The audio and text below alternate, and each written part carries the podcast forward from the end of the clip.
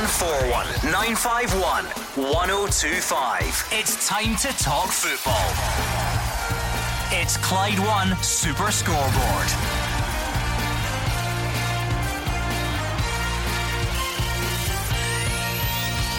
Good evening and welcome to Clyde One Super Scoreboard on Christmas Eve. Giovanni van Bronckhorst says Rangers disagree with but respect the decision to bring forward the winter break.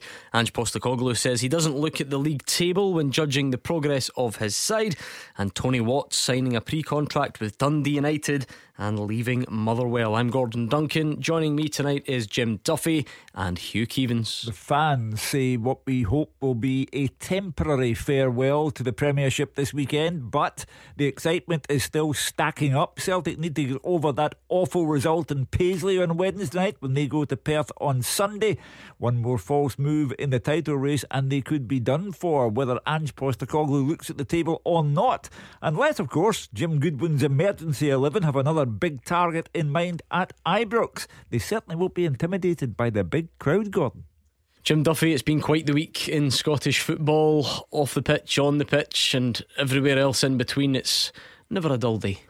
Yeah, the last time I was on, Gordon, uh, I was employed. Now I'm unemployed, so that's one thing that happens in football very quickly. Um, but, you know, as far as the, the top level football is concerned, yeah, I mean, there's the, the debate of whether we have sh- uh, shut down a bit earlier or not. I personally think we should have. Um, you know, I think it's it's better at this moment in time, and let's reassess things in a few weeks' time. Um, but from Celtic's point of view, a poor result against um, St Mirren. Uh, St Mirren, Jim Goodwin saying he thinks he might have a couple of players back.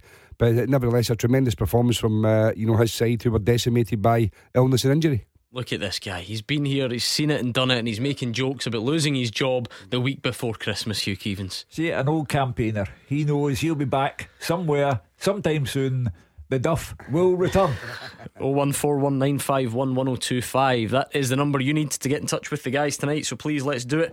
Nice way to celebrate Christmas Eve, speaking to you lot about everything that's going on in Scottish football. Pick up the phone and let us know. I mean, every night this week we've we've kicked the backside out of this winter break and bringing it forward. Giovanni van Bronckhorst had his say, so if we're, if we're not done yet on it, then feel free, the number is there. Uh, Ange Postecoglou talking about where Celtic are at. Tony Watt signing a pre-contract with Dundee United. Thinking of one or two Motherwell fans that might not be best pleased with that news, so if you want to get it off your chest, do pick up the phone and let us know. I suppose on Christmas Eve you could just call in and tell us what should be on your team's Christmas list. That might be a nice way to get us thinking about the January window, since we're not going to be uh, looking forward to as many games imminently as we otherwise would have. What is on your team's Christmas list? What do you need? What does your team need brought down the chimney tomorrow morning to help with the second half of the season? There's a, a bit of a question for you to kick us off. oh one four one, nine five one, one oh two five. Um, so whether it was right or wrong, or, or somewhere in between, Hugh, and we've been there and we'll probably get to it. What we do know is we just we don't have as many festive fixtures to look forward to, um, but we do have this weekend, and, and that yeah. is important. Yeah, uh, and there are important fixtures. I mean, to go back over the Paisley result for Celtic, it was wasteful in the extreme, it was careless in the extreme. I do credit Uh, Dennis Lyness in the St Mirren goal. He Dean, was t- don't, don't change Dean, his name Dean. I credit him with having had a great night, starting off with the, the save from Mikey Johnson, which seemed to set the tone for the whole evening. So well done to St Mirren. Under extraordinary circumstances, they got a point. Very costly drop of two points for Celtic. When they go to Perth, they have no margin for error at all now. uh, You know, Ange Postecoglou says he doesn't look at the league table. Well, I, I just don't believe managers when they say that. They must look at the league table. They must know he's six points behind Rangers. uh, Rangers have the St Mirren phenomenon coming to their doorstep on Sunday, and uh, they will be mindful of what happened against Celtic, and they won't want to repeat that mistake. And then, as you say, Tony Watt's gone off to Dundee United or signed a pre-contract with them. uh, So... you'll get a bit of stick. Is it the Motherwell boys? Do I have the right uh, terminology there? Well boys, you're close. Well boys. The well boys might have it in for Tony Watt, uh, uh, unless, of course, in the transfer window in January, Dundee United cough up and get him to go to Tannadice right now. Yeah, come on then, let's hear from you on this Christmas Eve show. oh one four one, nine five one, one oh two five. Lots of talking points, lots of topics out there. uh, regarding today's news or this week's news. So whatever your thoughts are, let's hear it. oh one four one nine five one one oh two five. And for a bit of fun, if you're bored of moaning and arguing and disagreeing over the winter break, then you could always just tell us what should be on your team's Christmas list. What do you need? Pick up the phone and let us know. uh, Giovanni van Bronckhorst says they as a club were clear in their arguments about not wanting to move the winter break. However, he says they need to respect the decision that's been made. Well, it's been, uh, as you said, it's been busy. I mean, it's uh, obviously we uh, heard the news that uh, Boxing Day was only five hundred people. Of course, the decision to uh, to move the winter break, um, you know, uh, after Boxing Day. Um, I think we were clear uh, as a as a club uh, that we uh, had our arguments, our standing point in in uh, playing on. Of course, the last uh, two games before the break. But uh, the decision is made by, by the board and by the league. So uh, we respect the decisions and we move forward. So we're concentrating on on uh, on the game on Sunday uh, against St Mirren. After that, we will have uh, time with our families and to rest. And then we start again in January to prepare ourselves for the second half of the season. Now, there's been a lot brought into that discussion. Some of it about players that may or may not be available when rearranged fixtures come around, but the manager of Rangers says he's relaxed about the prospect of losing players to international call-ups after the restart. He says it happens and there's no point in being frustrated about it. No, not at all.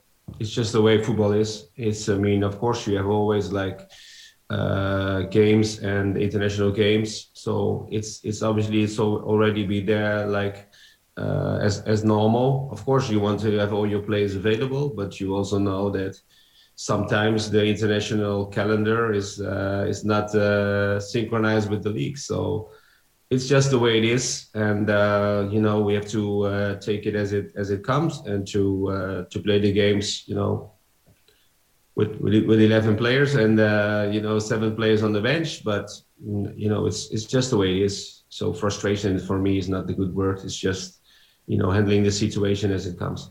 Giovanni van Bronckhorst is far too calm and measured for this part of cloud cuckoo land here. Uh, but of course, he's absolutely right. For example, Celtic are bringing in three Japanese players in the transfer window. The work permits, as I understand it, are done. So there'll be four Japanese players uh, under Ange Postecoglou from January onwards. What if they all go away to play for Japan?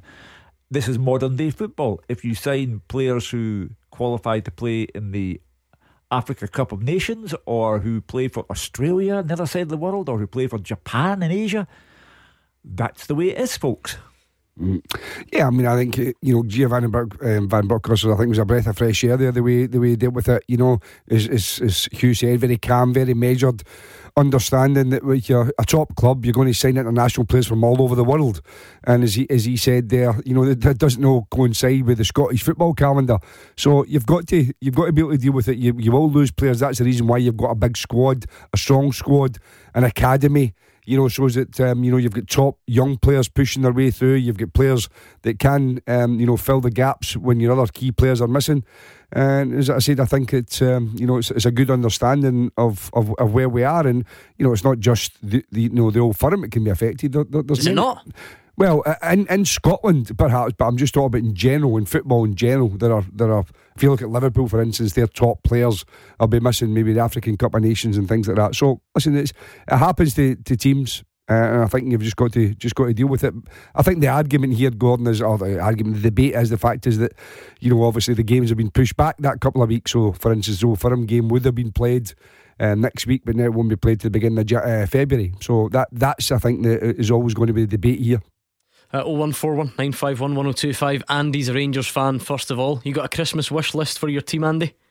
Uh, Christmas wish list is um, Giovanni. I mean, Jim hit it in the nail there. He is so calm, you know. I mean, he's no an overreaction. I mean, a lot of managers would have said about some of the players going away and things like that, about Um, oh, that, that shouldn't have been the case, or whatever. It should have, the game should have been played. No, but he, he's so calm for this, this area of the world. And that, you know, the wish list is maybe a couple of uh, defenders. Um, I know I've got Cattage, I think it is. It's been uh, loan and things like that. So maybe bring him back. But um, that, that's my wish list. But what I'm, what I'm I mean, really well, let's, deal, let's deal with that first, Andy, and you can more than welcome to come back in. Uh, Hugh, I get the feeling on the phones that Rangers fans feel like Giovanni van Bronckhorst was the, the early Christmas present. Uh-huh. Now, the rest of the season will tell us whether that, that was the case or not, but that's certainly the way they feel about him at, at this moment. I know it was a tight squeak against Dundee United last weekend. However, I think it's feasible that Rangers will go from now until the end of the season and not lose a game. Not win every game, but will not lose a league game, I think. So, you know, Andy's entitled to have his preference, and, and it is for defenders. But uh, I'm not sure that Rangers are that far short of having a squad that, that they can take care of the rest of the season without additions. There'll be no subtractions uh, because they seem to be digging their heels in. No one will leave, even Joe Aribo, who's attracting all manner of interest. Uh, but I'm not sure Rangers actually need anybody. Um, Rangers fans everywhere are devastated to hear that, because your predictions are fairly ropey, to, to, erratic. To, to, to erratic be, is to the be kind. Um, Andy's talking about, you know, maybe signing a centre back. I think Hollander is back training himself, Jim. He will rejoin the, the team training shortly after the break, was the, the announcement from Giovanni van Bronckhorst today. There is an option to recall Katic in January. Whether that happens or not, what do you make of Andy's Christmas list? Yeah, I mean, I think there's obviously still a lot about speculation over Connor Goldson, um, but I think that since Giovanni van Bronckhorst has come in and he's tweaked his shape a little bit, Rangers have hardly lost a goal. I mean, their, their defensive record has been very good uh, under Giovanni van Bronckhorst. So I think from that point of view, Calvin Bassey's come in and did a very good job there. I mean, he's not a natural um, maybe left centre back, but he's certainly certainly more than able deputy at this moment in time. Hollander, I think, will be back probably with another three or four weeks, so the, the winter break might might help him, the early winter break.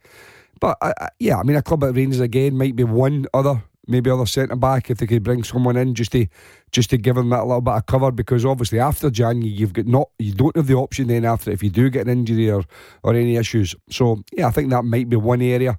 But other than that, I mean, uh, as I said, uh, I, I wouldn't be, be quite as bold as, as you and say they wouldn't lose a game, but no, not, I think not many that, would. That's that's, that's well, I was at, well, obviously I was at the game on Sunday, and I, I think just as Hibs scored, we mentioned that I heard um, saying, "Well, I think that'll be the only goal." Oh, wait a minute, it's another goal. Yeah, so I don't think the sentence had finished yet by the time Celtic had scored. So yeah, I mean, listen, it's a it's a, a situation where Um, Rangers have got a strong squad. Morelos is back, uh, uh, uh, you know, scoring goals. Um, they've got plenty of options.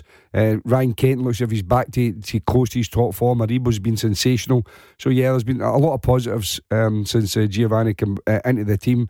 Uh, sorry, and, and to take charge. Um, and I think Andy's obviously just looking at the bigger picture and, and just getting that little bit extra cover.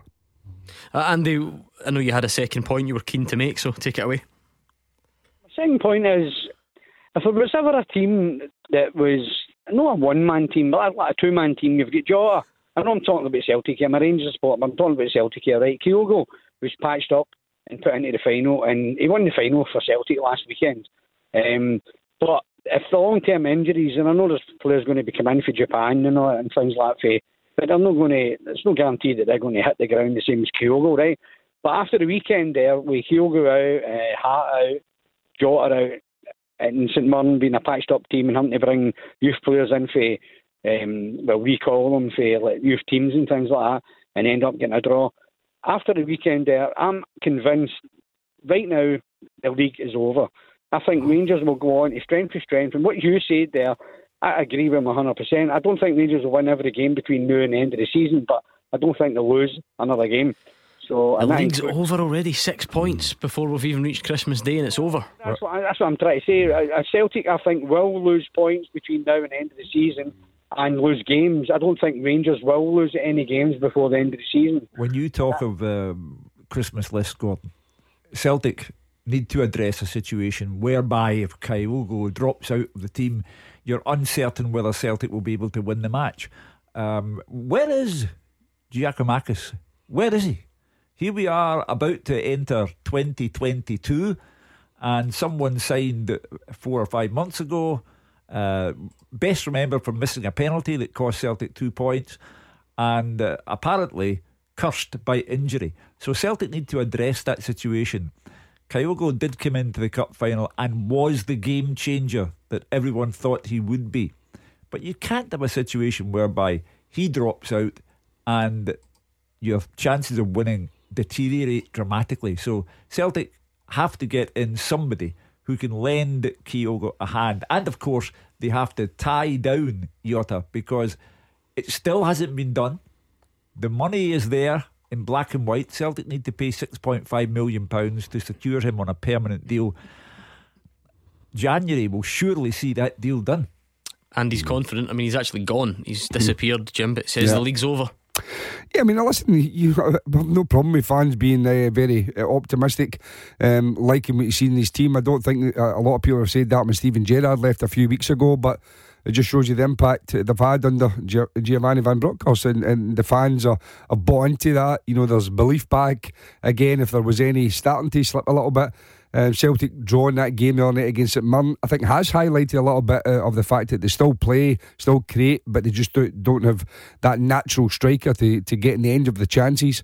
So, you know, like you said, I mean, whether the new guys coming in um, can fill that void or not, it remains to be seen. Whether Giakoumakis gets himself back fit again, um, you always feel a bit sorry for a new player that comes to a country and wants to try and make an impact. And, and he, I think when he came, he wasn't one hundred percent fit, and, and, and, and since then, as you said, he's been blighted by one injury after another. So you really feel for the boy, because he's, he's obviously desperate to do well, and, and I think it'd be unfair to make any judgment on him just now, because he's, he's never had any sustained period where he could he could try to show his quality. So we don't know where, where he's at, but certainly from Rangers' point of view, um, yeah, very consistent, and uh, you know, have been for the last two years in the league, really. You know, and, and I think that that's that's the biggest thing that Celtic are still just trying to play, because um, Ange Postecoglou has said that he's not looking at the, the the points differential at this moment in time.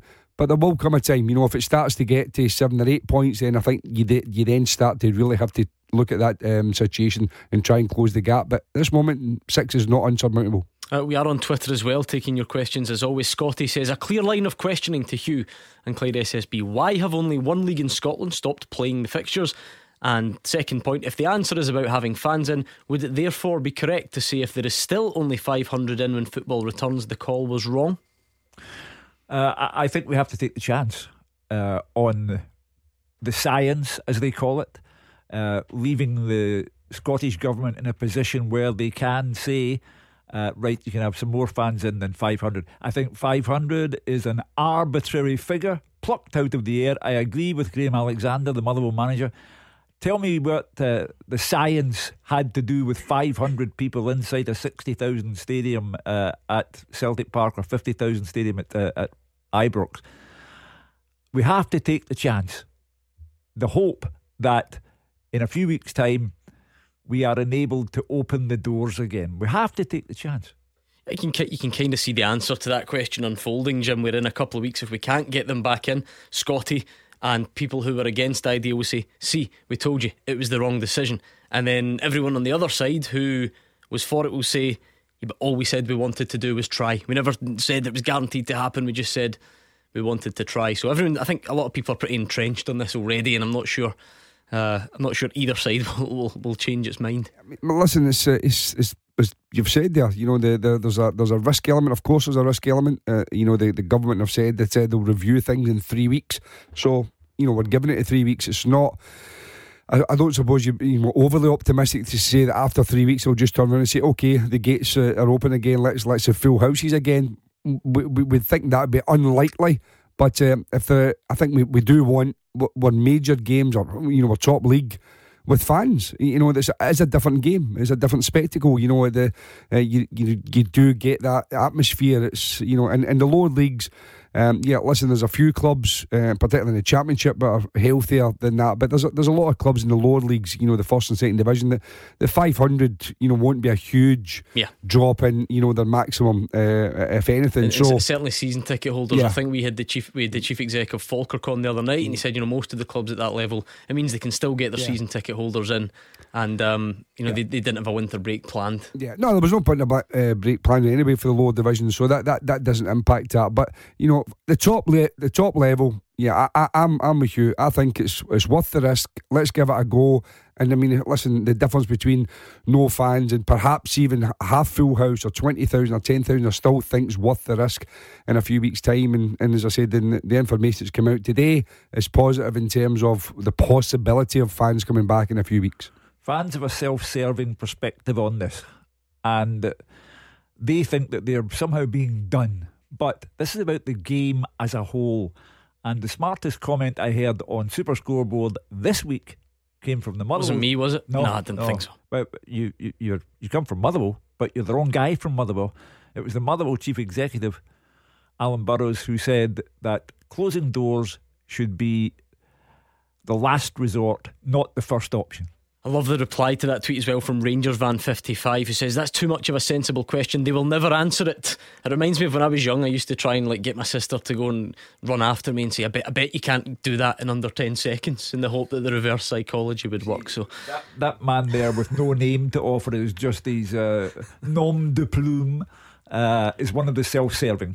oh one four one nine five one one oh two five. Get your call in. I bet you can't get your call in in the, the space of this ad break. You. Merry Christmas from Clyde One Super Scoreboard. Hugh Keevans and Jim Duffy are here. It's oh one four one nine five one one oh two five on the phones. It's at Clyde S S B on Twitter. We're reacting to the week's news, the day's news, anything that's going about. You can get your thoughts in, and for a bit of fun, give us your team's Christmas wish list. It might be a bit late. I don't know if the, the big man in the red suit can deliver it in time, but what would your team's Christmas wish list look like? What would you like to address uh, in the coming days and weeks? Pick up the phone and let us know on the usual number or Twitter at Clyde S S B. Let's speak to Ian, who's a Celtic fan. What's on your mind tonight, Ian? How you doing, uh, Gordon? Good, thanks. Uh, good. Jim and uh, Shu, Merry Christmas to all your families when it comes. Thank you, Ian. Same to you. Um, well, I'm just going to do a wee, sh- a wee quick shout out for a couple of people. First, uh, Gordon, uh, it's to the Willie Angus V C Celtic supporters group, to the committee and the members. Merry Christmas it comes, and to Bobby Burke and Kevin McCavanagh. All the best to your families, guys. Anyway, my wish list. It's a boy that I think he's all. He's, I think he's might rave about. He, he plays in the middle of the park for Aberdeen, and he's in the same mould as Auman, who I used to play with in the youth youth team at Rangers many, many years ago, young Lewis Ferguson. I've been talking about him quite a quite a bit. I think he would be a, a great addition to that midfield for Celtic, guys. What do you think? And I, can I come back? It's definitely the type of move that would heat up these phone lines, Hugh Keevans. Oh, yeah. Uh, first of all, Lewis Ferguson would like to get away from Pittodrie. He's made that clear. He at one stage asked uh, for a transfer. Uh, when a, a big move fell down, um, whether Aberdeen would want to sell to a rival, and I include Rangers along with Celtic, is another matter. They have their own supporters to look after, and if he were to go to Celtic or Rangers, it wouldn't go down well with the Aberdeen fans. However, it's a free market. If you want the player, if you have the money to buy the player, then you're at liberty to make the offer. Uh, he's a good player, but I think he sees, the player sees his future down south. Jim Duffy?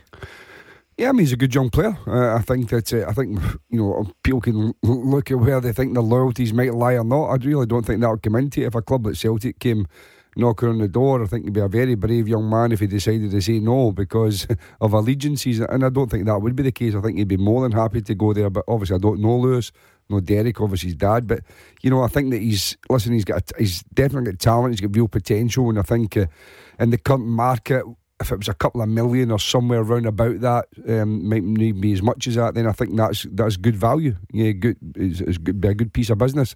So yeah, I mean, I wouldn't certainly wouldn't rule that one out. And as you said, Celtic do have the money. Um, they are looking to strengthen in, in certain areas, and um, yeah, I think it'd be a, it'd be a decent addition into the squad. Ian, you've done the unlikely. You've agreed with Hugh and Jim, and everyone's nodding along in agreement that it would be, you know, the, the right type of of signing or along those lines. So you've job done. Yeah, I think it's a I think it's a young a young Brown in the making. You know what I mean? The boy's the boy's a player. He's a box to box as well, but he, he can pick a pass. He's got an eye for a pass.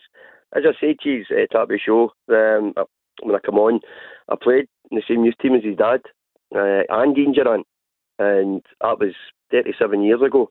I was only seventeen, and it was a dream team that I played with. I mean, and it, as I say, it's watching the way he plays was same as what his dad. His dad was a his dad was a worldie. That was my my opinion. Mm. Jim, you would probably agree with me, Jim Duffy. Mm. Yeah, I mean, Derek was a fantastic player, you know, and uh, again, you know, didn't didn't maybe focus as, and he, he, by his own admission, when when Souness and that came in to start with, and then eventually, you know, got got himself just, you know, back back to the level that, that he could play. But an, an outstanding player. I don't think um, Lewis is a, is the same type of player. I think he's a different type of midfielder. Um, but I do think he's got a little bit of a streak in him, which he's still got to curb at times. I think he can be a bit rash. He lunges in a few times. He, he gets caught up in the game. Yeah, you mentioned uh, a young Scott Brown again. You know, maybe maybe when Scott was just coming through at Hibs, he, was, he had a similar sort of temperament, and it took him a couple of seasons just to calm down a little bit. Not fully, you're never going to do that to even now, but uh, I think he's got that in him. He's got he's got that wee edge to him um, that, you know, it's, it's good to have in your team, but you've got to be careful, particularly nowadays, modern football. And if if Scottish football eventually gets to the V A R situation, you've then got to be even more uh, careful when you're tackling. But no, I think he's got the potential to be a top-class player. Uh, and I, I think, as I said, value for money. Uh, I'm, I'm I'm surprised that there's no big clubs in England mm. had, taking a punt on him for, for what you could get him for. It would be an absolute snip in comparison to some of the, the players that are travelling, uh, sorry, are moving down south. A previous Rangers fan was on. Ian says the league's over. No chance. I get, wouldn't give me some of what he's on, because he's he he, he must be on the whiskey early doors. Steady, come on, you don't make those accusations. That might be his his honestly held opinion. You can tell us why you disagree with it if you want. Yeah, it's listen, Gordon. We've Celtic's just won the League Cup, and Kyogo won won the cup final. But the bottom line is, it it was a collective. The whole team played a part in it, and as I said, we we, st- we still had to score more goals in Hibs than we did. And take my hat off to Ange, he's done it in less than six months. Steven Gerrard stopped ten in a row, but it took him over three years to win a, a major trophy. Ian, you've you've answered the question about the league by telling us about the League Cup final, and in terms to be of fair, is he not just saying that it shows that, that Celtic have got something about them? Is that I, you, you can link the two, can you not? I, I don't think it's going out on a limb to make Rangers favourites to win the title when there's half a season to be played and they've got six points at the start. Of course it's not, but there's a big difference between making Rangers favourites, I think most people would agree, and saying it's over before Christmas. No, there's, and, a, ma- there's a massive remember, gap between those two things. And remember, I did not say it was a caller who said it was over. I know what, that, but what I what I have said is, again, I don't think it's going out on a limb. A, a, a team who lost one game in the first half of this league season, I don't think it's going out. They might lose none in the second half. Yeah, yeah, I guess not I mean, not win them all, but might not lose any. Interesting. Thank you, Ian. Let's hear from Ange Postecoglou, who says he's not looking at the league table when judging the progress of his side. He says they've a chance of having success if they continue the way they are going. You know, I understand that that's people's reference point. Um, they look at the table, and that's always going to be the, the ultimate measure. But I can't control that. We can, well, we can control. We can't control what the teams above us or below us do. You know, we, we can control what we do, and, and we've been really good at that. Uh, just focusing on our games and making sure we perform at a, at a level which gets us the results we want, and, and that's what we need to keep doing. I think if we continue the form we've shown, as I said, over the last two and a half months, then we'll give ourselves a chance of having success in the league. Very interesting when the signings come in. As I say, Celtic are obviously thin on the ground when the moment Kyogo cannot play, something happens. Uh, and it's happened on more than one occasion this season. He has been sensation, sensational, a revelation. Uh, but when he drops out, there's a problem. Therefore, you have to strengthen the squad in a way that Kyogo dropping out is not a problem. So that's got to be the priority for Ange Postecoglou come uh, the transfer window.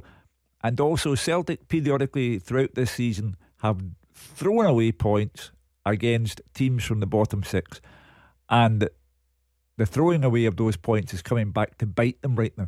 This is where you know far more than Hugh Keevans and I, Jim Duffy. Is that the way it has to be? Because it's, of course we we are well entitled to be obsessed with the league table, but if you're a manager of any team, so he doesn't have to be about Celtic, if you're a manager of any team and you're trying to build something and you're trying to assess, is this team performing the way I want them to, you can't get too hung up on points totals, I guess, because although it's important, say for instance in the ninety-fourth minute the other night, the ball goes in off Nir Bitton's backside, Celtic win the game, and all of a sudden, you know, they, they've cut the gap. That that won't make Ange Postecoglou feel that much different about actually the way his team are performing and what he's trying to get across.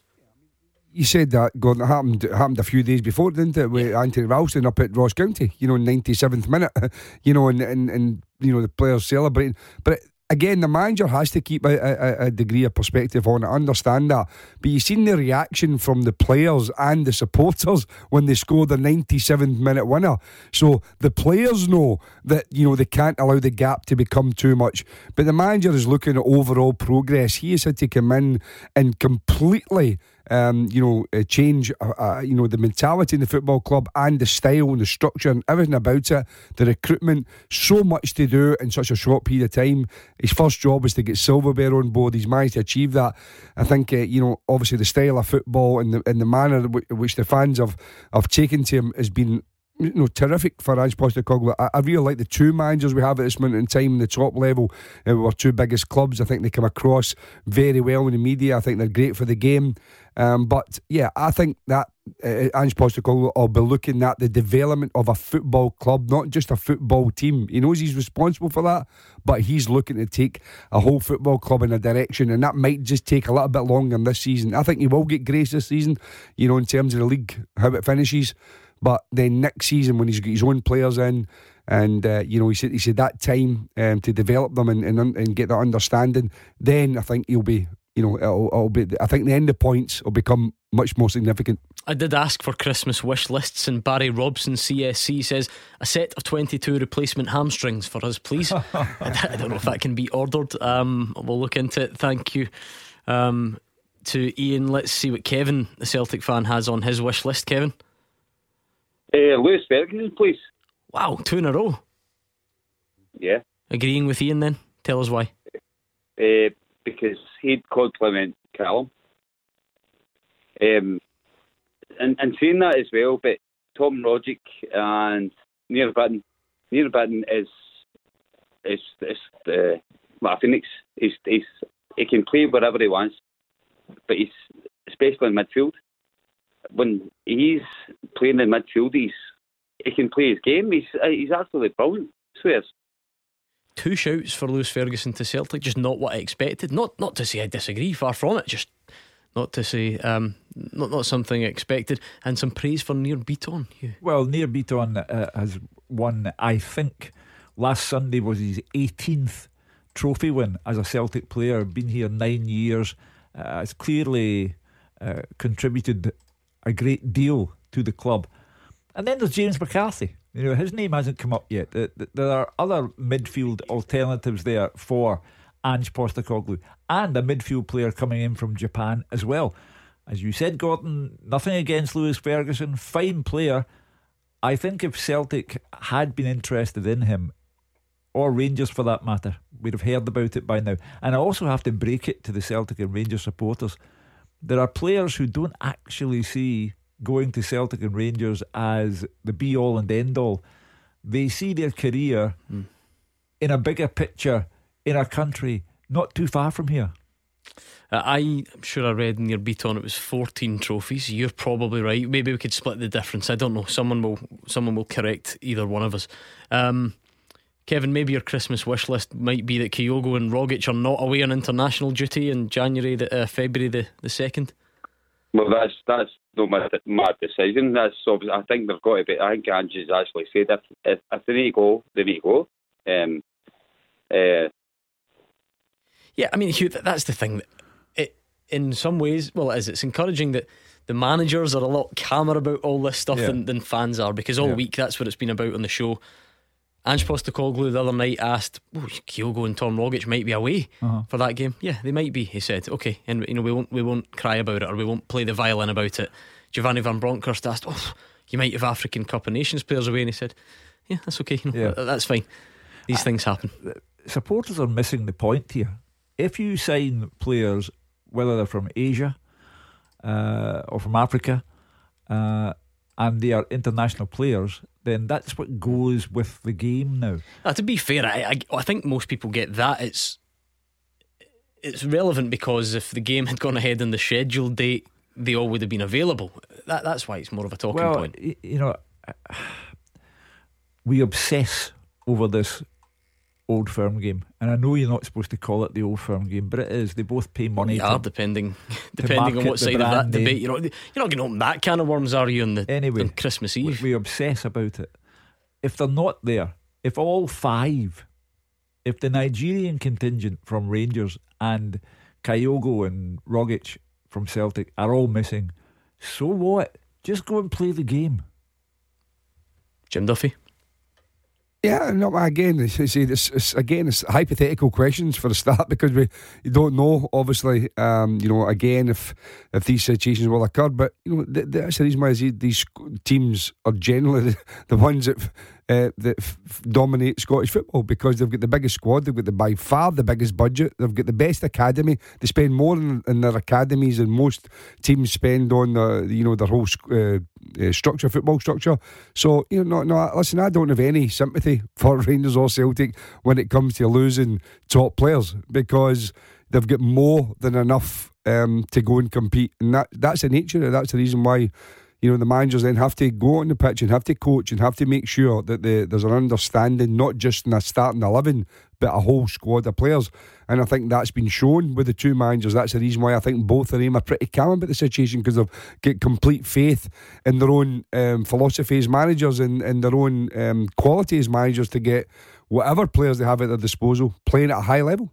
I've now got Sean tweeting me, who's a Rangers fan, that wants to sign Lewis Ferguson. With no disrespect meant to Lewis Ferguson whatsoever, I don't I don't know how we how this theme has developed so quickly. But there we go. oh one four one nine five one one oh two five. This is the perfect time to call, because you could be up next. Merry Christmas from Clyde One Super Scoreboard. We'd be lucky to get one wise man.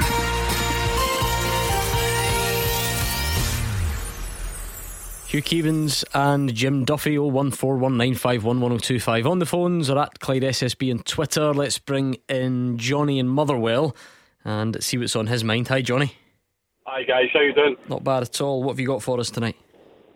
Uh, basically, I was I was already at work when I heard the news about Tony Watt mm-hmm. uh, signing this contract with Dundee United.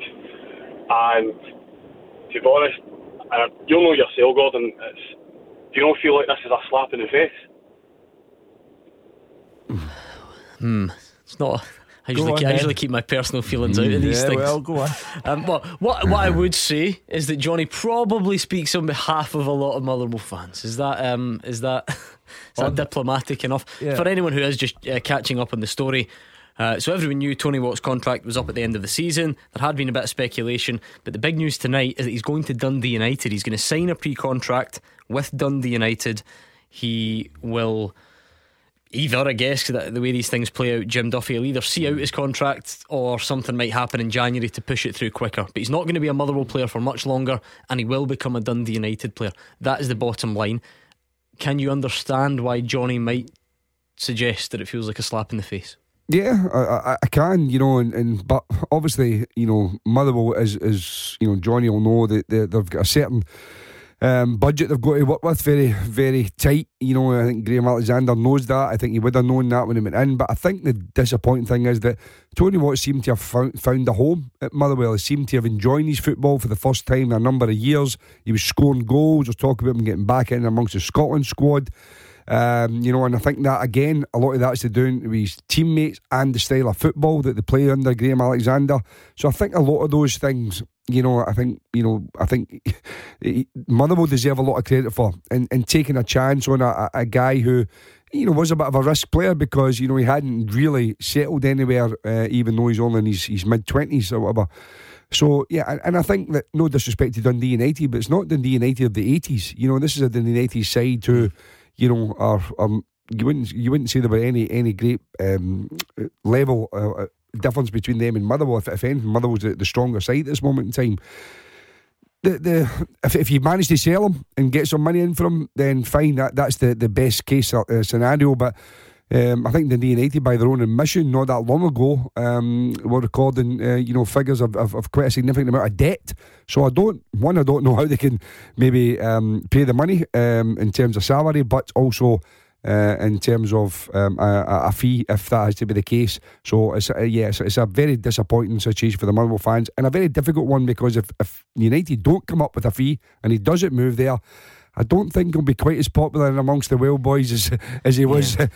uh, up until this week, that's for sure. I suspect not. To address Johnny's core point, which is that Tony Watt has delivered a slap in the face, I have to disagree, and I'll preface what I'm about to say by repeating what I've said on this programme recently about Tony Watt. I think he's making a mistake going away from Fir Park. Having said that, it's not a slap in the face, I don't think, because when he came to Motherwell, and Motherwell gave him a chance to galvanise his career again, re-energise his career, he repaid Motherwell by scoring goals. Now, the clue for me is in the description: freedom of contract. When the time comes, Tony Watt is free to do what he has done today, and that is to sign a pre-contract agreement with another club. He's only exercising his right and the right of every other player to freedom of contract. Is it about the club though, Johnny? If Tony Watt tonight announced a pre-contract with oh, Cardiff City, and that's one of his, his former clubs, I think, if he'd to announce that, you, you would be feeling different about it, I'm sure. Oh, to- totally much so. Like, going back to Louis Moll, Kipre, like, these guys... Obviously, it's not really worked out for Louis Moult through injuries, but if you look at Kipre, for instance, he's he's looked at the bigger picture and he's thought, right, I'm I'm going to try and I've I've I've gave Motherwell my all, uh, and he's went down there with the notion of building his career forward. I could understand more if Tony Watt turned around and says, you know what, no, I'm not going to do that.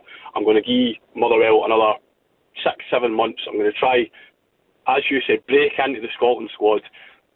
I could, anyone could say a League One or a Championship side would go in there and, and, and get them for at least a good amount of money. There, there has been people talking about the David Turnbull situation where he went to Celtic. That that's not the kind of that's not the same thing, because that was a dream move for, for, for David Turnbull, and obviously we we we benefited out of that financially as well. But I just feel at the stage that Tony Watt was at when it came to the club, Stephen Robinson must have sat down and said, listen, this is your chance to prove everybody wrong, because everyone knows that his attitude was wrong, and like Jim said, they couldn't they couldn't settle anywhere. Uh, I just feel like, like you said, it's it's a mistake for him to go to Dundee United, because they're not the club of the eighties, they're not the club of, of days gone past. They're, I, I wouldn't say they're a smaller club than us, they're not, but I just feel like they're, they're probably one of your rivals at the moment. They, they, they, are, they are a club though, Johnny. Whether they're not the club of the eighties, they are a club that are probably, more than probably, paying Tony Watt double what he was earning at Motherwell. Just as a as a, a man who presumably has a job, it's pretty tough to ignore that side of it, is it not? Yeah, that is, that is. I just it's, I'll, I'll not be the only Motherwell fan that feels quite aggrieved by this, but it's it's just Then that, that is it. You can hear it in Johnny's voice, Hugh. The football, the football disappointment does make sense, and then you go, yeah, well, look, if, if somebody comes along and offers me double my wage, or, or even more than double, it's, it's going to need to be, you're going to really, really, really need to love where you are, and, and really not fancy the alternative to knock that back. The chances are that Graeme Alexander might sign players, or a player, under freedom of contract in this January window, and you can't have degrees of freedom.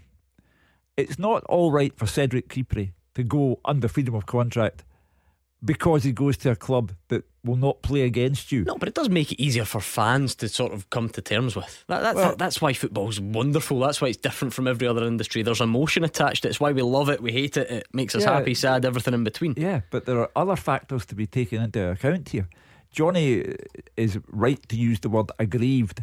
Every one of the Motherwell fans who feels aggrieved is entitled to that emotion, but at the same time, freedom of contract yep. enables Tony Watt to be free to go elsewhere if he wants. But I don't think anyone's saying he shouldn't be allowed. It still doesn't take that reaction away. Johnny, how would you like to see this play out? Can he keep playing for Motherwell for the remainder of the season?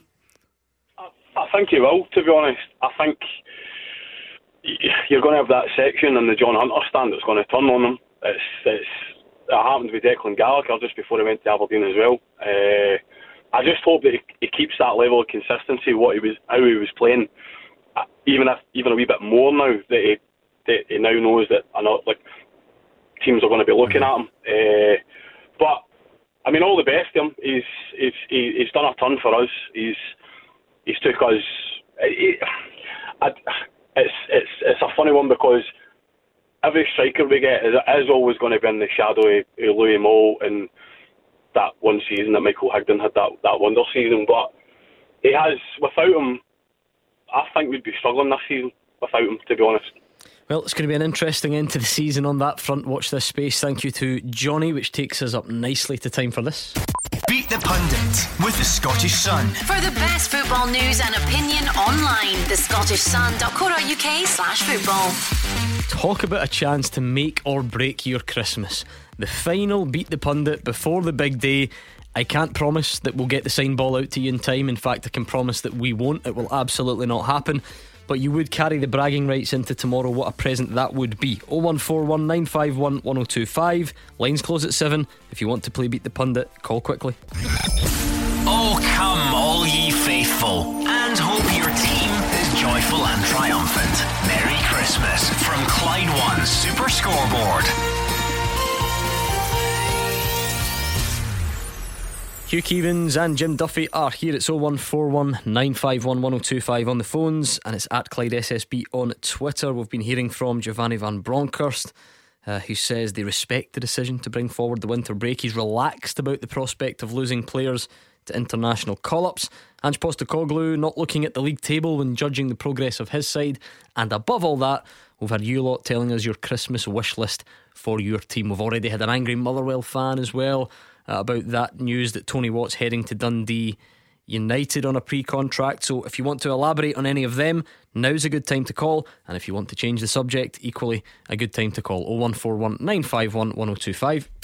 Beat the Pundit with the Scottish Sun. For the best football news and opinion online, the scottish sun dot co dot uk slash football. The last Beat the Pundit before Christmas, eh? Let's see what we've got in store. Did you win on Monday? Remind me. I did, yes. You won? Three in a row. Oh, for goodness sake. Somebody's been on too many mince pies. It's gone to their head, whoever it was that, that took um, took part. Let's see what Matt and Renfrew can come up with. Hi, Matt. Hi, hi, hi panel. How are we doing? All right? Not bad. How are you? I'm not too bad, not too bad. Just uh, a few drinks tonight, looking forward to Christmas. Are you organised? Are you done? Are you sorted?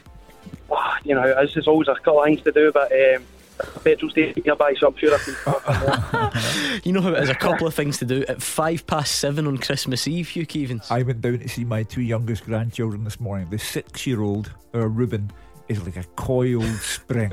He's just waiting to rip every piece of gift wrap off everything. He's, he, uh, we'll never get him to bed tonight. Are you a petrol station on Christmas Eve at eight o'clock at night, man, Jim Duffy? You don't strike me as the type. Absolutely not. Uh, you organised? No, well organised. Uh, yeah, you've got to be organised. Uh, I think maybe maybe back in the day I might have been rushing about at the last minute, but no. All organised, all done. Um, sent a letter to Santa. Santa's delivered all the presents, so it's they're all sitting there waiting. Big plans tomorrow, Matt? Uh, oh, not really, just family. Some of the family. Um, and and uh, a few drinks. You're not cooking, are you? Because you, you've mentioned a few drinks tonight and a few tomorrow. So tell me you're not in charge of the turkey.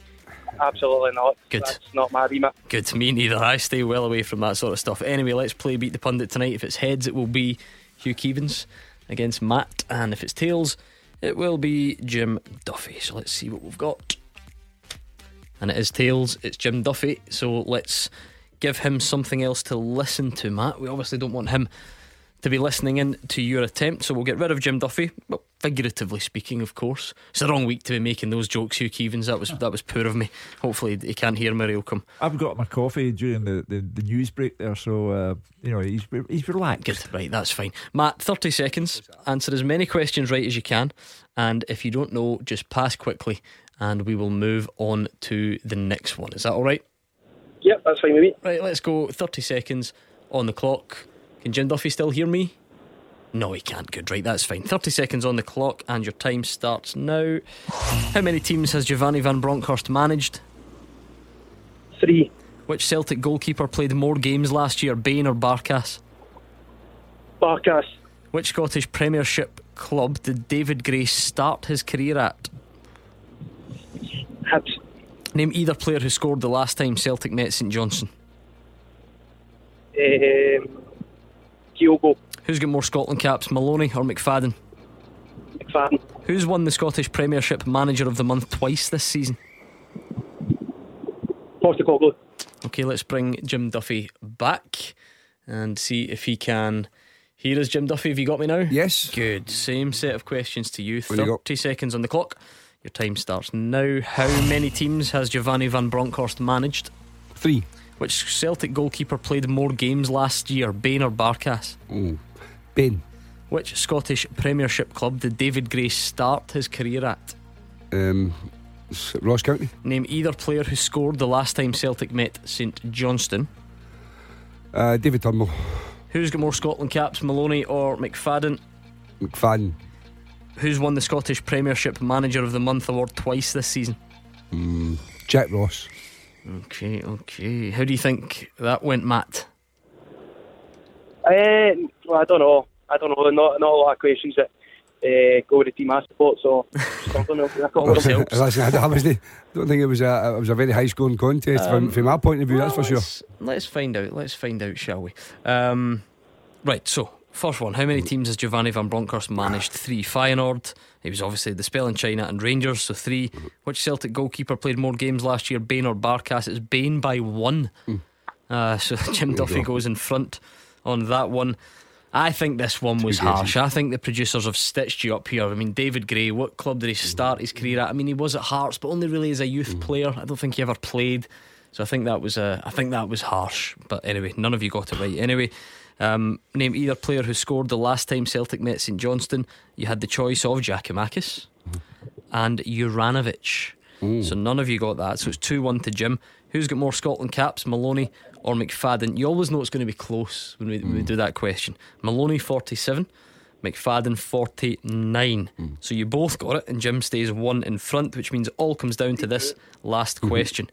Who's won the Scottish Premiership Manager of the Month twice this season? You need this to equalise, Matt. You went for Ange Postecoglou. Jim Duffy went for Jack Ross. Hugh Keevans? I think it's Graeme Alexander. It is Graeme Alexander, Matt. It was. Oh, it's going to be a sad trip to the petrol station, I'm afraid. No signed ball. Sorry, three two defeat. But have a good Christmas anyway.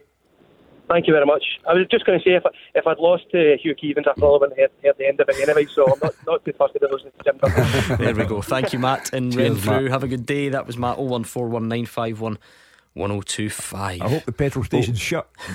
Gordon, sorry, just to bounce to it, because I heard Matt there, can I just say uh, a thank you to Matthew, because that just triggered in my head there, uh, who was one of the vaccinators at Hampden um, yesterday when I went along for the booster. So him and the N H S and all the volunteers. So you went to the there. National Stadium for I it did. In a bit of style. Yes, so and it, yeah, it was uh, very well organised and very smooth and swift and in and out. But uh, yeah, Matthew and all the staff there, I just want to say a big thank Working you for, hard, for their time and patience, yeah, and getting everybody vaccinated. Don't mind that at all. The National, I've seen a lot of people queuing up there at the National Stadium, I must admit. You wouldn't have gone there, did you? Where did you you go from? More uh, local surroundings? Uh, it was up uh, Clydebank, top of Bow Road.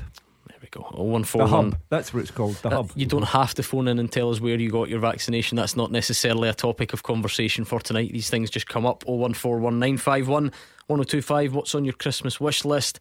What have you made of what you've heard from Van Bronckhorst, from Postecoglou? What about this Tony Watt scenario? We had a, a, a Motherwell fan on calling it a slap in the face just a moment or two ago. You, you, you obviously uh, a Motherwell fan. H- have they been negotiating with Tony Watt for m- months to try and get him to sign? I mean, I'm guessing in the background, but has it been publicly, you know, a kind of um, debate? Because obviously, t- from Tony's point of view, if they feel that the club haven't been, you know, overly keen, then that sometimes can encourage players as well to say, well, look, you had four or five months to negotiate. Now you're waiting until I've, I've scored all the goals before you come back to me. So maybe from his point of view, he, he maybe felt Motherwell didn't really do enough to try and keep him. I would just refer you to his words, I think, rather than mine. He was on the show a couple of weeks ago after he scored against Dundee United.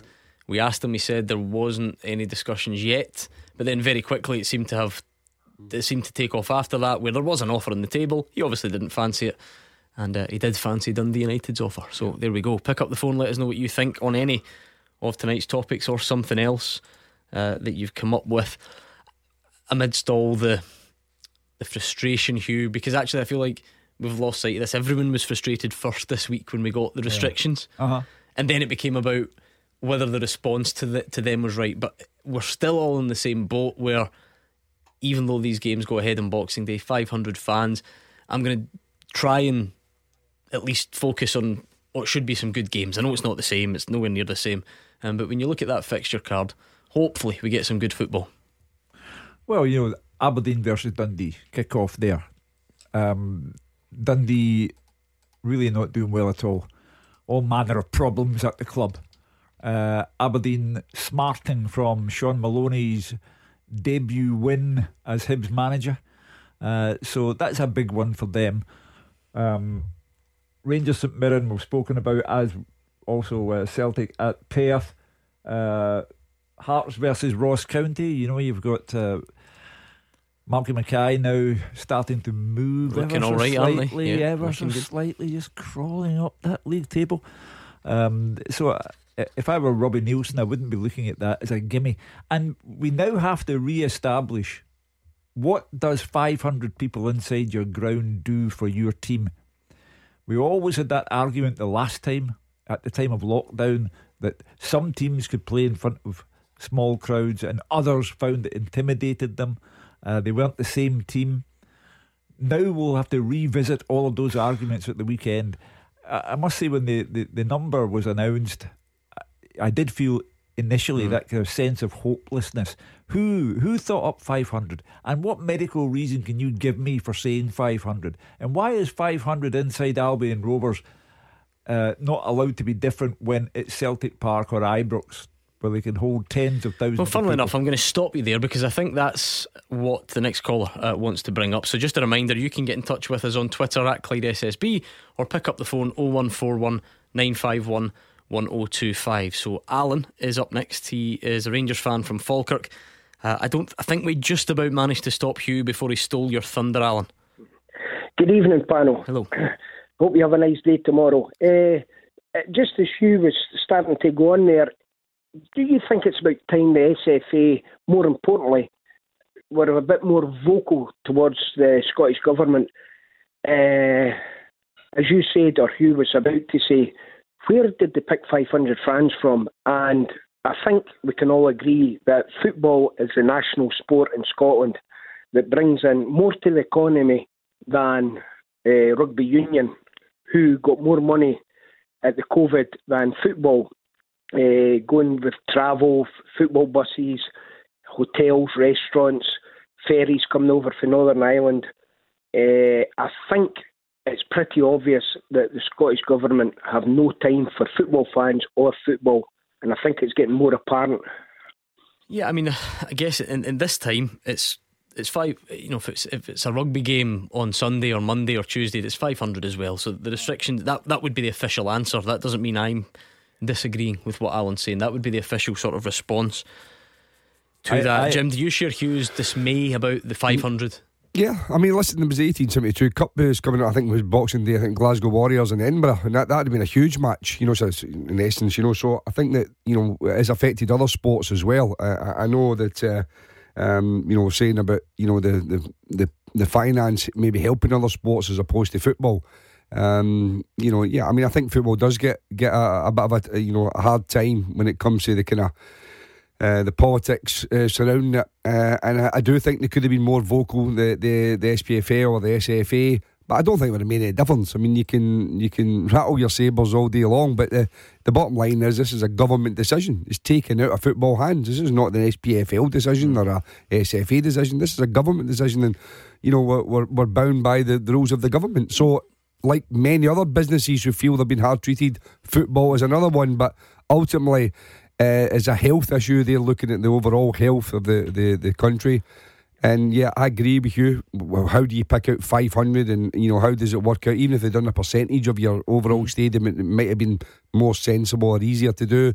Um, but nevertheless, um, as much as we do it through gritted teeth, it, it's not it's not done specifically just to football. There's many many businesses that have uh, uh, been um, suffering through, through this.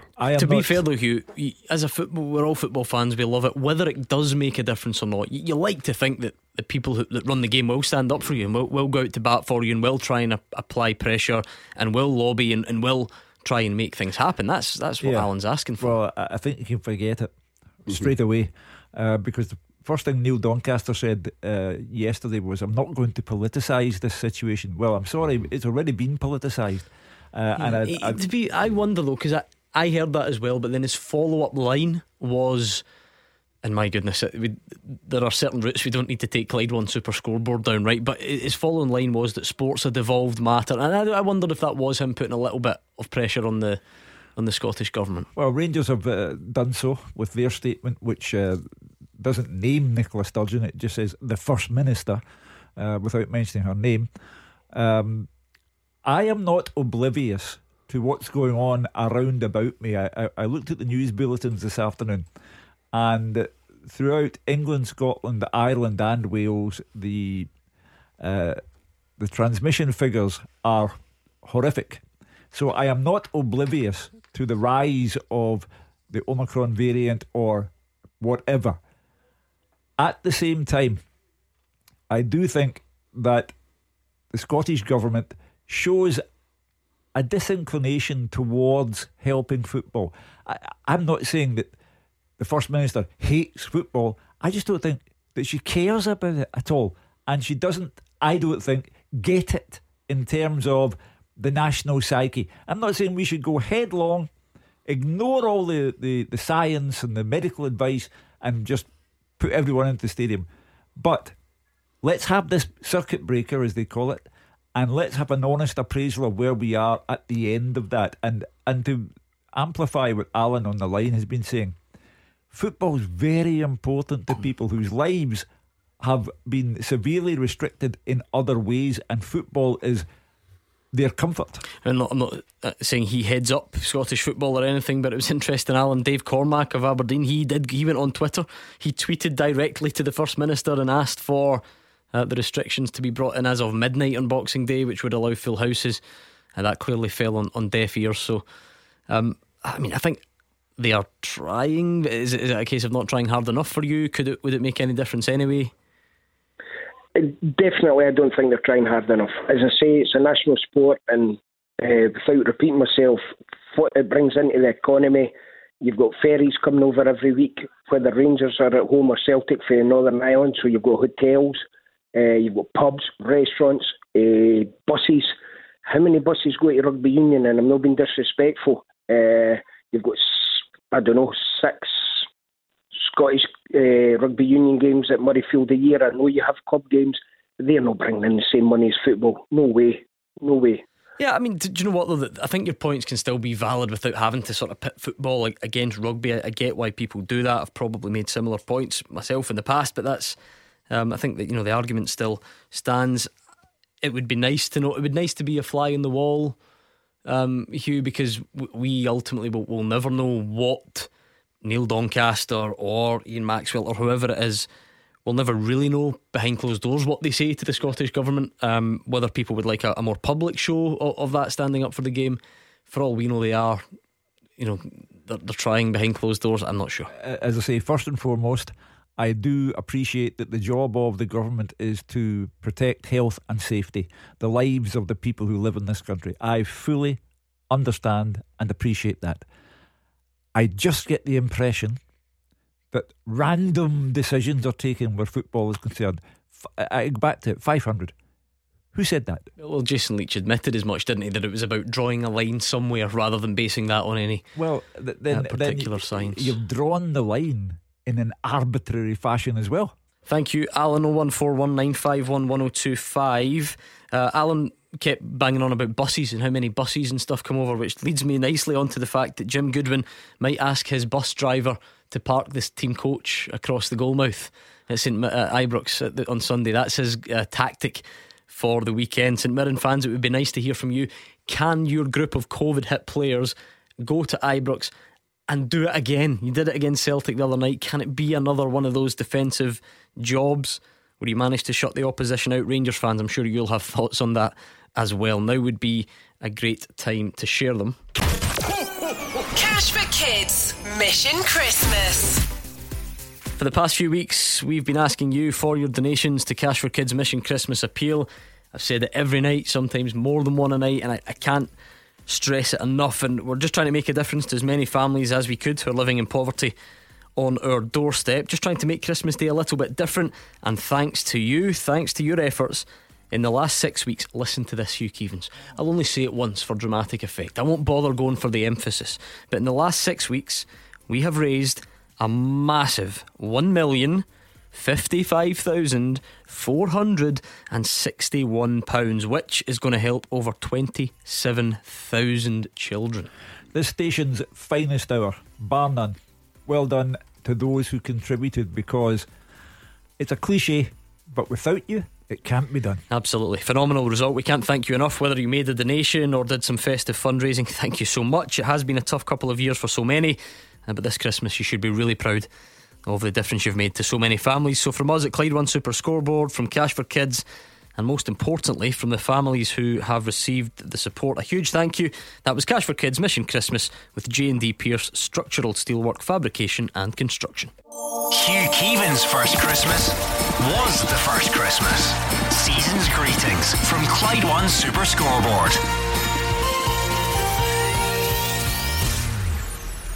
Hugh Keevans and Jim Duffy are here. It's oh one four one nine five one one oh two five on the phones. We are on Twitter as well at Clyde S S B, and there is still time to get your calls in before the big day. I have a full-time teaser for you. Mm. Um, and you know, it's one of those, like, it's got an end of the year feel. I'm going to kind of test your memory of the year that's just what about to, that's just about to finish. Adam Moffat.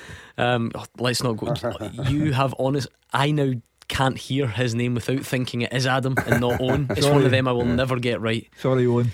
Um, yeah. yeah, please don't. So, the question, very simple. Ten players scored ten goals or more in the Scottish top flight last season. Can you name them? It wasn't that long ago.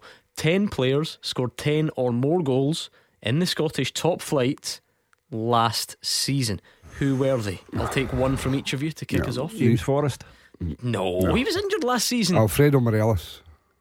Yes, he got twelve. Hugh? Um, Martin Boyle.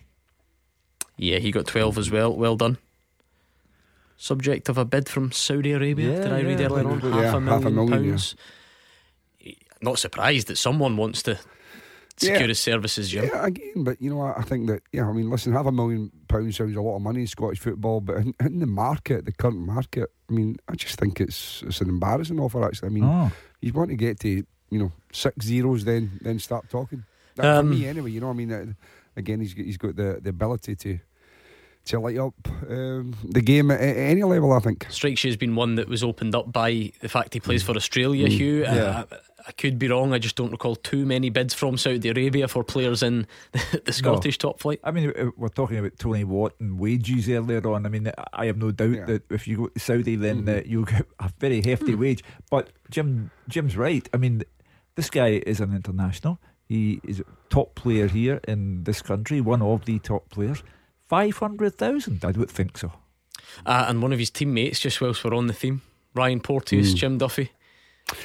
Yeah, I mean, a clash, will we call it that, with Christian Ramirez the other night? Has he got a case to answer? Yeah, it's not. A, it's not a surprise, is it? When it comes to Big Ryan, he, he seems to. He seems to be one of those guys that uh, I think that if anything does, I mean, a lot to do with himself. We've said this before when there's been talk about bigger clubs looking at him, saying he's, he's got to really cut a lot of this kind of stuff out. Yeah, I mean, listen, I think when you leave a leg on someone, should we say, or leave a foot on someone, then it's it's, it's, it's up to the, the, the referees that'll look at it to decide whether it's deliberate or not. And if it is deliberate, then, then he's going to be punished for it. And, and I think, as I said, it's not a, it's not the first time that Um, you know, he said a bit of rashness, should we say, uh, involved him, and that's something he's really got to learn. I know he's come out publicly and said, I'm not going to change, and that's the way I am, but if you don't change in modern football, mm. you'll be spending an awful lot more time in the stand. Yeah, I mean, a lot of people at Hibs here are quick to point out his disciplinary record isn't that bad, uh-huh. w- which is true. But so if we if we stick to this incident, because we could probably do it all night long, where people will recall others. Yeah, he has been charged by the Scottish F A, rightly so for you. Yeah, I, I watched the, the the challenge again today. Ridiculous. Uh, until he cuts that out of his game, this story will repeat itself. It will be sent off or sent off retrospectively. Uh, he's got talent, but he's abusing that talent. Uh, for someone who, Jim, and you won't take any offence, would say that, you know, in your day, the, the old school, if you like, would you have? Are you a fan of Christian Ramirez posting the challenge on Twitter in video form? No, I'm not, no to... I'm not, because I think when you do that, you leave yourself open, because obviously there, there could be well be Aberdeen players who may well have a similar sort of thing further down the line. So therefore, you're leaving yourself. You know, it, it was like Jurgen Klopp was really quite vociferous in his his, his, his um, comments on Harry Kane, on Andy Robertson, and I think it was a very poor challenge. And it was a red card.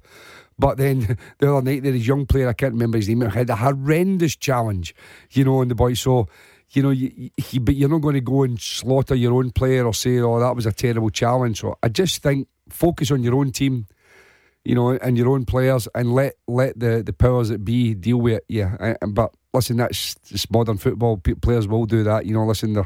they'll post what they had for breakfast, never mind a bad tackle. Imagine some of Jim Duffy's tackles put on social media for all to see. Classy player, Duff. uh, Let's bring in Andy, who's a Rangers fan.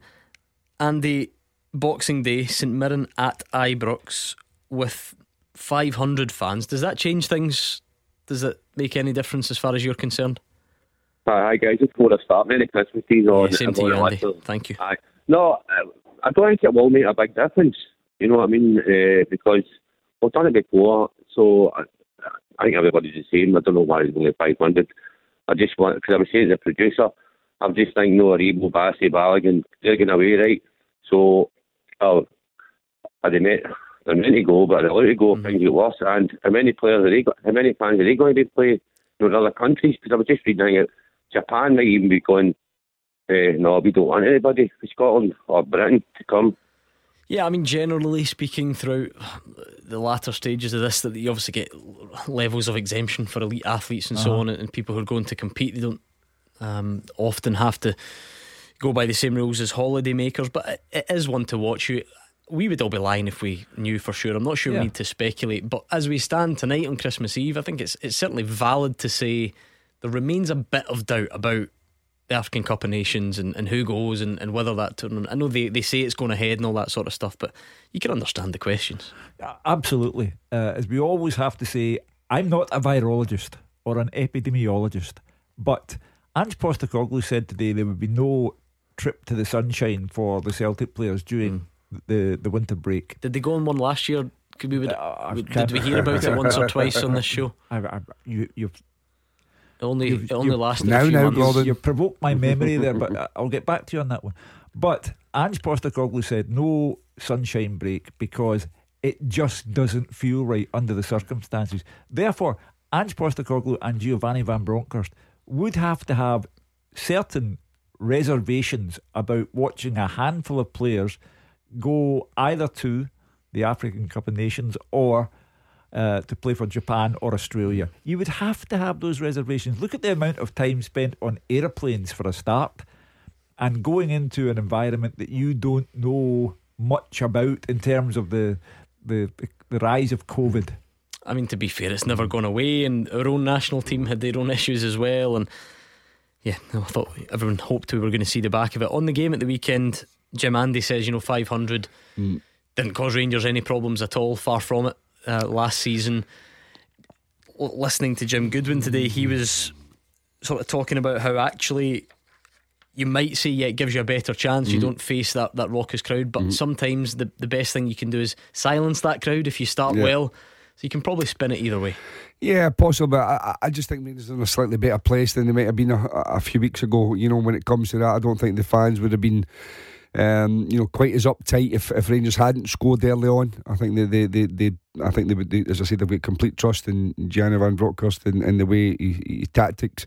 Um, so I, I, I think it, w- it will be an advantage for, for, for Jim. I think that uh, you know, if they can manage to, you know, keep it tight, you know, for the first period of the game, then Rangers won't have that vociferous um, crowd try to urge them on, and the game could go a bit flat. So yeah, I mean, listen, if you, I think if you asked any St Mirren player, would you rather go out there to a full Ibrox uh, or an empty Ibrox?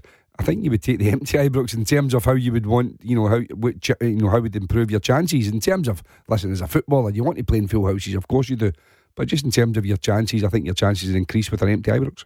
Uh, Jim Goodwin says he could have some uh, players available, extra players if you like, back from the other night. He says isolation periods are coming to an end for two or three, and Jack Hanick will start after returning a negative P C R. We've got two or three lads that are that are coming out of isolation today and tomorrow. So the good thing about the new rules are that they have been able to do part of their return to play at home. We just need to wait and see how they all react over the weekend, and then we'll have to make a decision on them on Sunday morning. So it's going to be it's going to be last uh, minute before we decide on what the team selection is going to be. Jack Almick, he's okay. Yeah, thank God. Yeah, Jack is fine. Um, we got a couple of tests back, you know, just not long before the game um, on Wednesday night, and unfortunately Jack's one wasn't back in time. But yeah, I mean, look, you can you can see the quality and the replacement that I had in Dean Lyness and how well Dean done. So, you know, uh, Dean, no doubt, would have thoroughly enjoyed the game. But obviously, you know, Jack has came out of the team through no fault of his own, and that's a, a conversation that I will have with Dean in the in the coming hours. Ah, the life of a backup goalie, Hugh. Yeah. Dean Lyness comes in, could not have done any better, keeps a clean sheet against Celtic, but Jack Hanick's the number one, and he goes. Jim Goodwin says, that's a conversation I'll have with Dean in the coming hours. Dean, you're dropped. You're on the bench. Trust me. But he was sensational against Celtic on Wednesday, and Jack Hanick is a fine goalkeeper, so Jim wins out either way. Um, can they do it again? A betting man would say to you, no, don't think so, uh, because Celtic did have the lion's share of that game, and it was their own failure to convert numerous chances that cost them in the end. But it was a very brave performance from St Mirren, who went into the match not having won any of their previous nine games. It was a terrific night for Jim Goodwin. He just gritted his teeth and got on with it. He says they're ready to park the bus at Ibrox. He says they'd love to go there and give it a go, but it's just not possible. You know, we would all love to be able to go and be aggressive and press the life out of Celtic and Rangers when you play them, and go and try and be open and expansive. But at the best times, that's not possible. When you've had the best preparation, sometimes that's not possible because of the quality of the opposition that you're playing against. But our lads, fitness-wise, just aren't going to be as sharp or um, as energetic as what we would like. So, yeah, without giving any secrets away, if Giovanni van Bronckhorst is listening, then um, yeah, we'll be hoping for a carbon copy of Wednesday night, to be honest with you. And I'll be uh, seeing if our bus driver might be able to park up on the eighteen-yard line along with the rest of the boys. Andy, are you the type of Rangers fan who accepts that, accepts that teams will come and park the bus, and, and you just got to find a way? Uh, because we get lots of calls from Celtic and Rangers fans almost annoyed that teams do that. You know, how, how do you feel about it? No, no, we know. Listen, we know they're going to do that. I mean, they got a great result against Celtic, but we know they're going. It's just up to us to break them down. And we've got the we've got the squad. You know what I mean? To break them down, we, especially Ibrox. I, I know there's only going to be five hundred fans there, but no, he'll. We face that quite a lot. So no, I'm quite confident. Especially Ibrox, we'll we'll we'll we'll, we'll take three or four up on a really day. I think we can do that. We've Jim, got the squad now. Jim, how big how big an ask is it for St Mirren to to do it again? Yeah. Energetic. Energy levels wise, to do it at Ibrox on the bigger pitch and, and the better surface, um, and against the Rangers team that, that are confident. Yeah, I mean it's, it's very very difficult for for um, St Mirren. There's no doubt about that. And No, I know Jim is saying that there's maybe a couple of players coming back, but you don't know how they've been affected. You know, whether the, you know, if, if they have had COVID, the symptoms, as we know. I mean, uh, even in the time I was at uh, United, with two or three players that, that had it, it came back and, you know, really struggled for a good number of weeks after it. You know, with, with you know, breathing and fitness, and just felt as if they had no energy, felt lightheaded at times. So not everyone comes back at the same level. It's not just a case of, well, you've done your isolation, that's sure you're back in and you're raring to go. Uh, and also, as you mentioned, you know, the exertions of, of midweek, um, you know, n- not having too much time to prepare. Um, and, and listen, the, the most important thing is is that Rangers have got far, far more quality, uh, and, and, and, and they play really expansive football um, at Ibrox. So, yeah, I mean, it'll be a very, very difficult game. And, and Jim's a realist. He said in there he'd like to go and be a little bit more expansive, but ultimately his job is to, to get his team organised, be difficult to beat, and it's up to Rangers, Andy says, to break them down. But you know, they're used to teams going to Ibrox and doing that, so you would fully expect Rangers to get the victory. Thanks, Andy. Enjoy your day tomorrow. Uh, before we get you two to go on and enjoy your day, you have to come up with the answers to tonight's full-time teaser. Can you name the ten players who got ten or more top-flight goals in Scotland last season? So we're just testing your memory. You've got Morelos and Boyle. Odson Edward. Yeah, he was top yeah. with eighteen. Uh, no. Liam Boyce. No. I'll go for the obvious one. James Tavernier. Yes, twelve for him as well. I just remember. And uh, the other one would be Kevin Nisbet. Did I say that? Uh, you didn't, but you should, because he got fourteen. Um, One, two, three, four, five so far. Um, Ryan David Kent. Yes, Ryan, Ryan Kent. Kent got the ten. He just got uh, on. David Turnbull. Um, no, nine for him oh, last season. Callum McGregor. No, so you've got four to get. We'll get them next. Talking baubles all year long. Merry Christmas from Clyde One Super Scoreboard. Into the final part of tonight's Clyde One Super Scoreboard with Jim Duffy and Hugh Keevans. You can still phone in, you can still tweet us before we go, and these two have to come up with the answer to the full time teaser. Now, you could always submit a question if you've got a bit of time in your hands. Maybe you get a nice football trivia book. Do people still get them? I'm not sure. But anyway, mm-hmm. fulltime at Clyde one dot com. That's the address you need if you want to hear your question on the show. This one's been sent in by Stephen in Hamilton, and we really do appreciate it. Can you name the ten players who got ten or more Scottish top flight goals last season? So you're doing okay. You've got Morelos and Boyle and Edward and Tavernier and Nisbet and Kent. Stevie May? No. um, uh, Kema Roof? Yes, he got fourteen. Okay, so where are we? one, two, three, four, five, six, seven. Three to get. Take one more guess at the moment. Lee uh, Griffiths? Nope.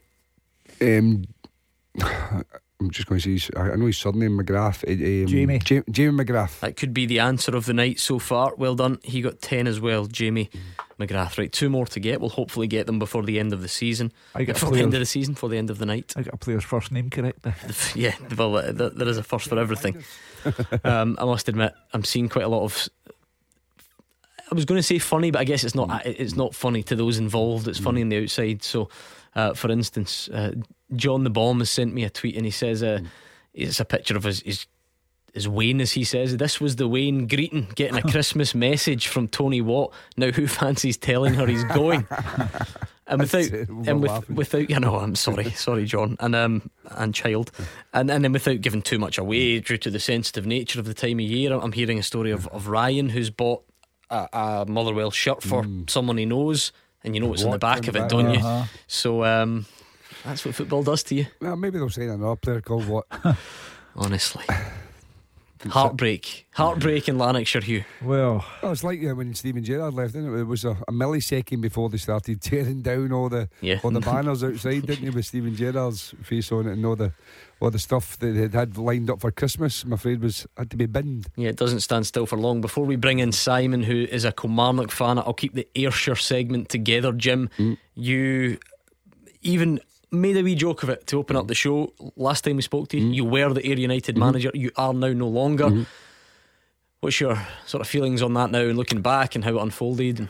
Yeah, I mean, I'm obviously disappointed, very disappointed, Gordon. But you know, you can't, um, you know, just uh, when, especially in football, you know, that's the reason why you try and make light of it. It's it's not a, a situation where I was happy about, but uh, you know, football is about results. We didn't get enough uh, positive wins, um, you know, over the last few weeks, and, and not, you know, you you have you have to be understanding about that. But me personally, as I said, there was a few things that um, I think could had reasons for that. But the most disappointing thing for me is if you got to January and you bring y- your own players in. This is no disrespect to any other players, but you know the type of guys that you want that you want to work with that perhaps it, you think could make a difference. So I'd never um, had that opportunity to do that. So that that's the, the most frustrating thing. But ultimately, listen, you know, you have to respect. It's like me picking a player or leaving a player out.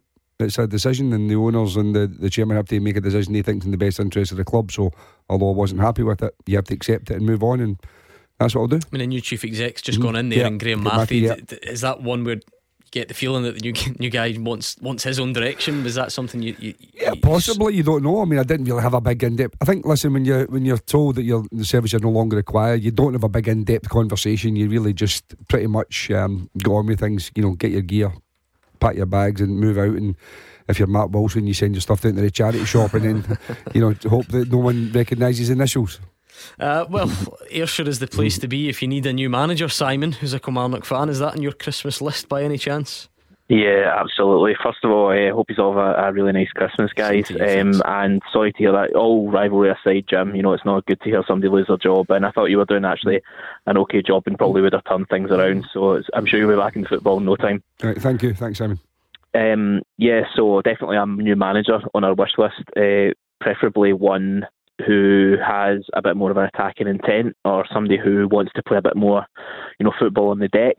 Uh, if I'm being greedy, I'd like a midfielder who can pass the ball as well. Uh, you'll know Gordon uh, being a Motherwell fan. Um, I'm trying to think of a polite word to describe Liam Polworth, but I'd say maybe patchy is the best word to describe him. Do. Yeah, so somebody who who's a bit more consistent in the midfield would be would be great in the, my Christmas wish list as well.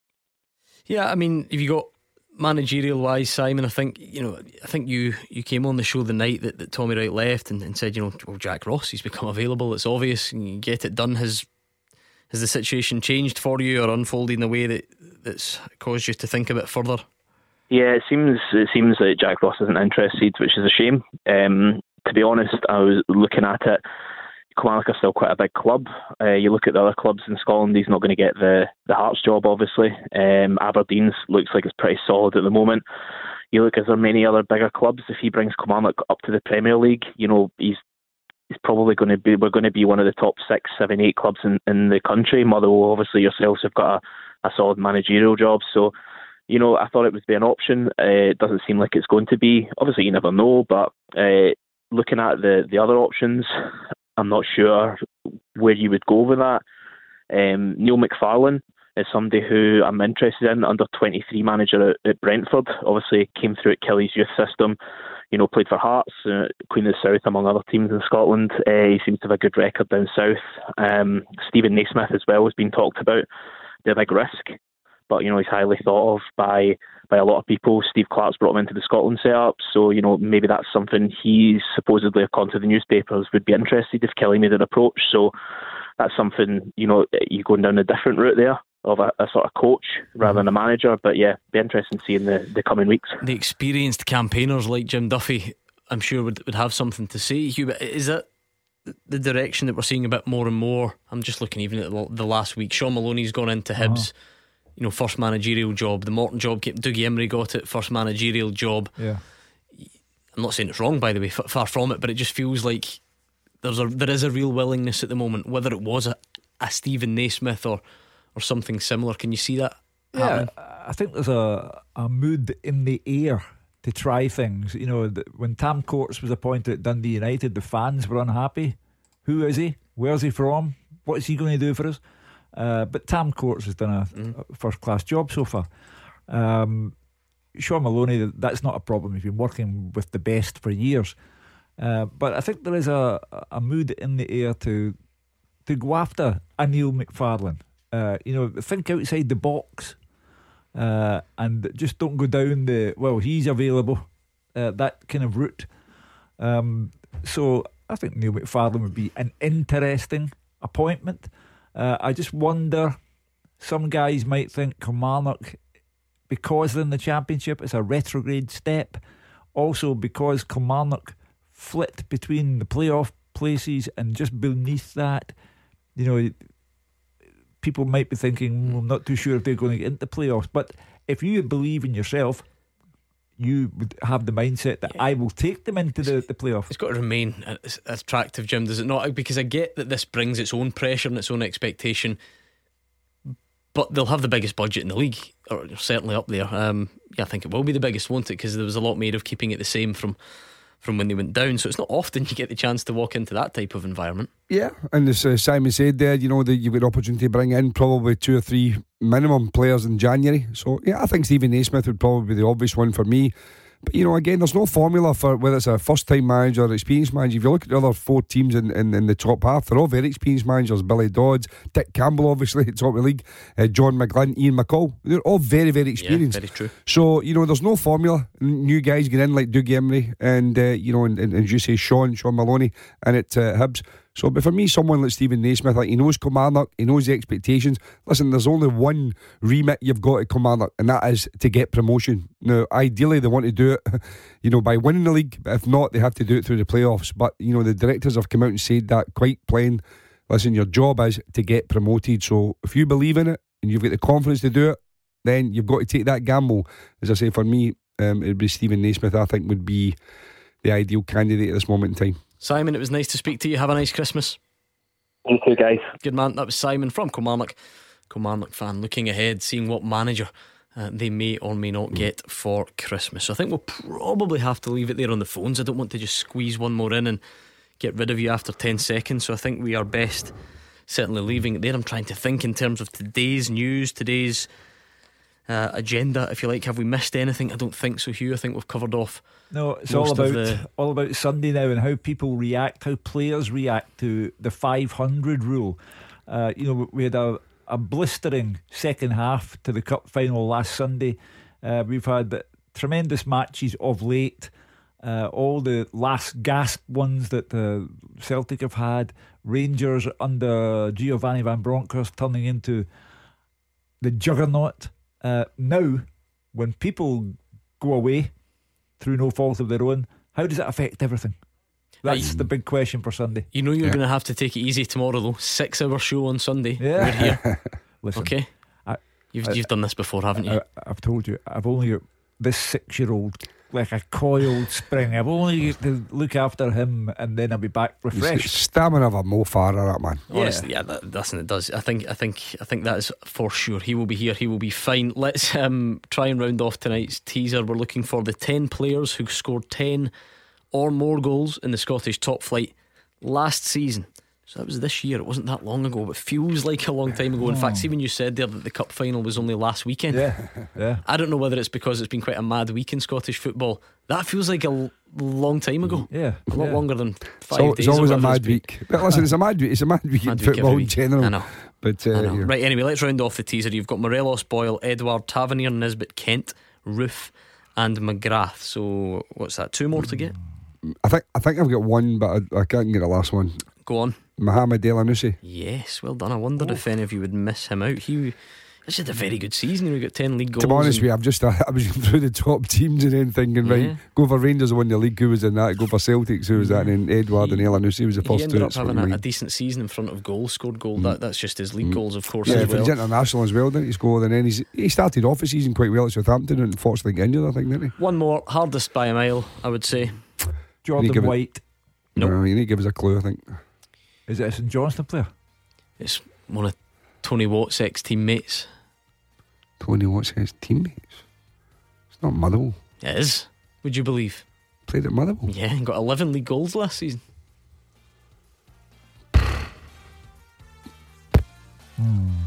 You, is it a striker? Can remember, Hugh, you used to love it. It was Longy and Langy oh, Cole. and Coley Cole. up front. That's what Stephen Robinson Devante always used Cole. to say. Devante Cole. Devante Unfortunately Cole. for him, one of these guys who just always gets mm. followed on as if it's like some mm. sort of extra name, son of. Yeah, of course. Andrew. Or it's Andrew yeah. now, Andrew, is it not? It's Andrew. Andrew. It's Andrew. Yeah. Uh, that is that. I've, I've from... just seen Boom Boom coming towards us. Yes. Christmas Eve, Boom Boom. George Berry is up next with the G B X. You've got ten seconds, Hugh, to wish the listeners Merry Christmas. Listen, I hope you all have a terrific Christmas and we'll hear from you again on Sunday. We will indeed. Enjoy your day. Thanks for all uh, your loyalty, your dedication to the show over this year. We will see you on Sunday anyway, and George is up next.